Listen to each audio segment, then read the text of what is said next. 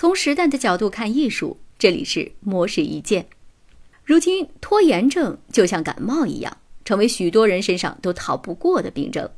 尤其是在工作之中，拖延症会让人习惯在最后时刻才匆忙地将事情完成，不仅需要花费更多的时间，而且出来的成果也未必理想。对此，哈佛商学院的标志性杂志《哈佛商业评论》中的一篇文章就提出了五个方法来提高工作的效率，具体如下：第一，为自己的效率制定战略，制定一个适合的战略，又包括以下三步，即制定目标，为目标制定计划，追踪计划中的各项进展。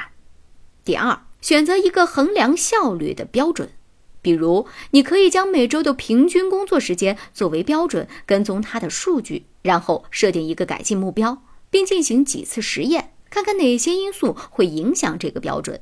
然后对这些因素进行一定程度的调试，就可以更好的提高自己的工作效率。第三，每次只关注一个变化，影响工作效率的因素也许有很多，但是你可以在每次调整的时候只关注一个因素的变化。比如，什么是你高效的最大障碍？当这个障碍被移除之后，为你节省出多少时间呢？等到你将这个因素克服之后，再开始逐一的克服其他的因素。第四，改变你的行为，提升效率就像是减肥，需要改变自己生活中的行为，尤其是一些微小的行为，并且随着时间的推移，能够坚持，能够坚持践行这些改变。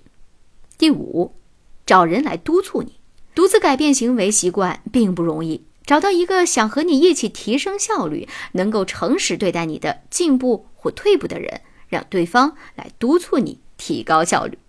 制定战略，选择衡量标准，只关注一个变化，改变行为，找人督促。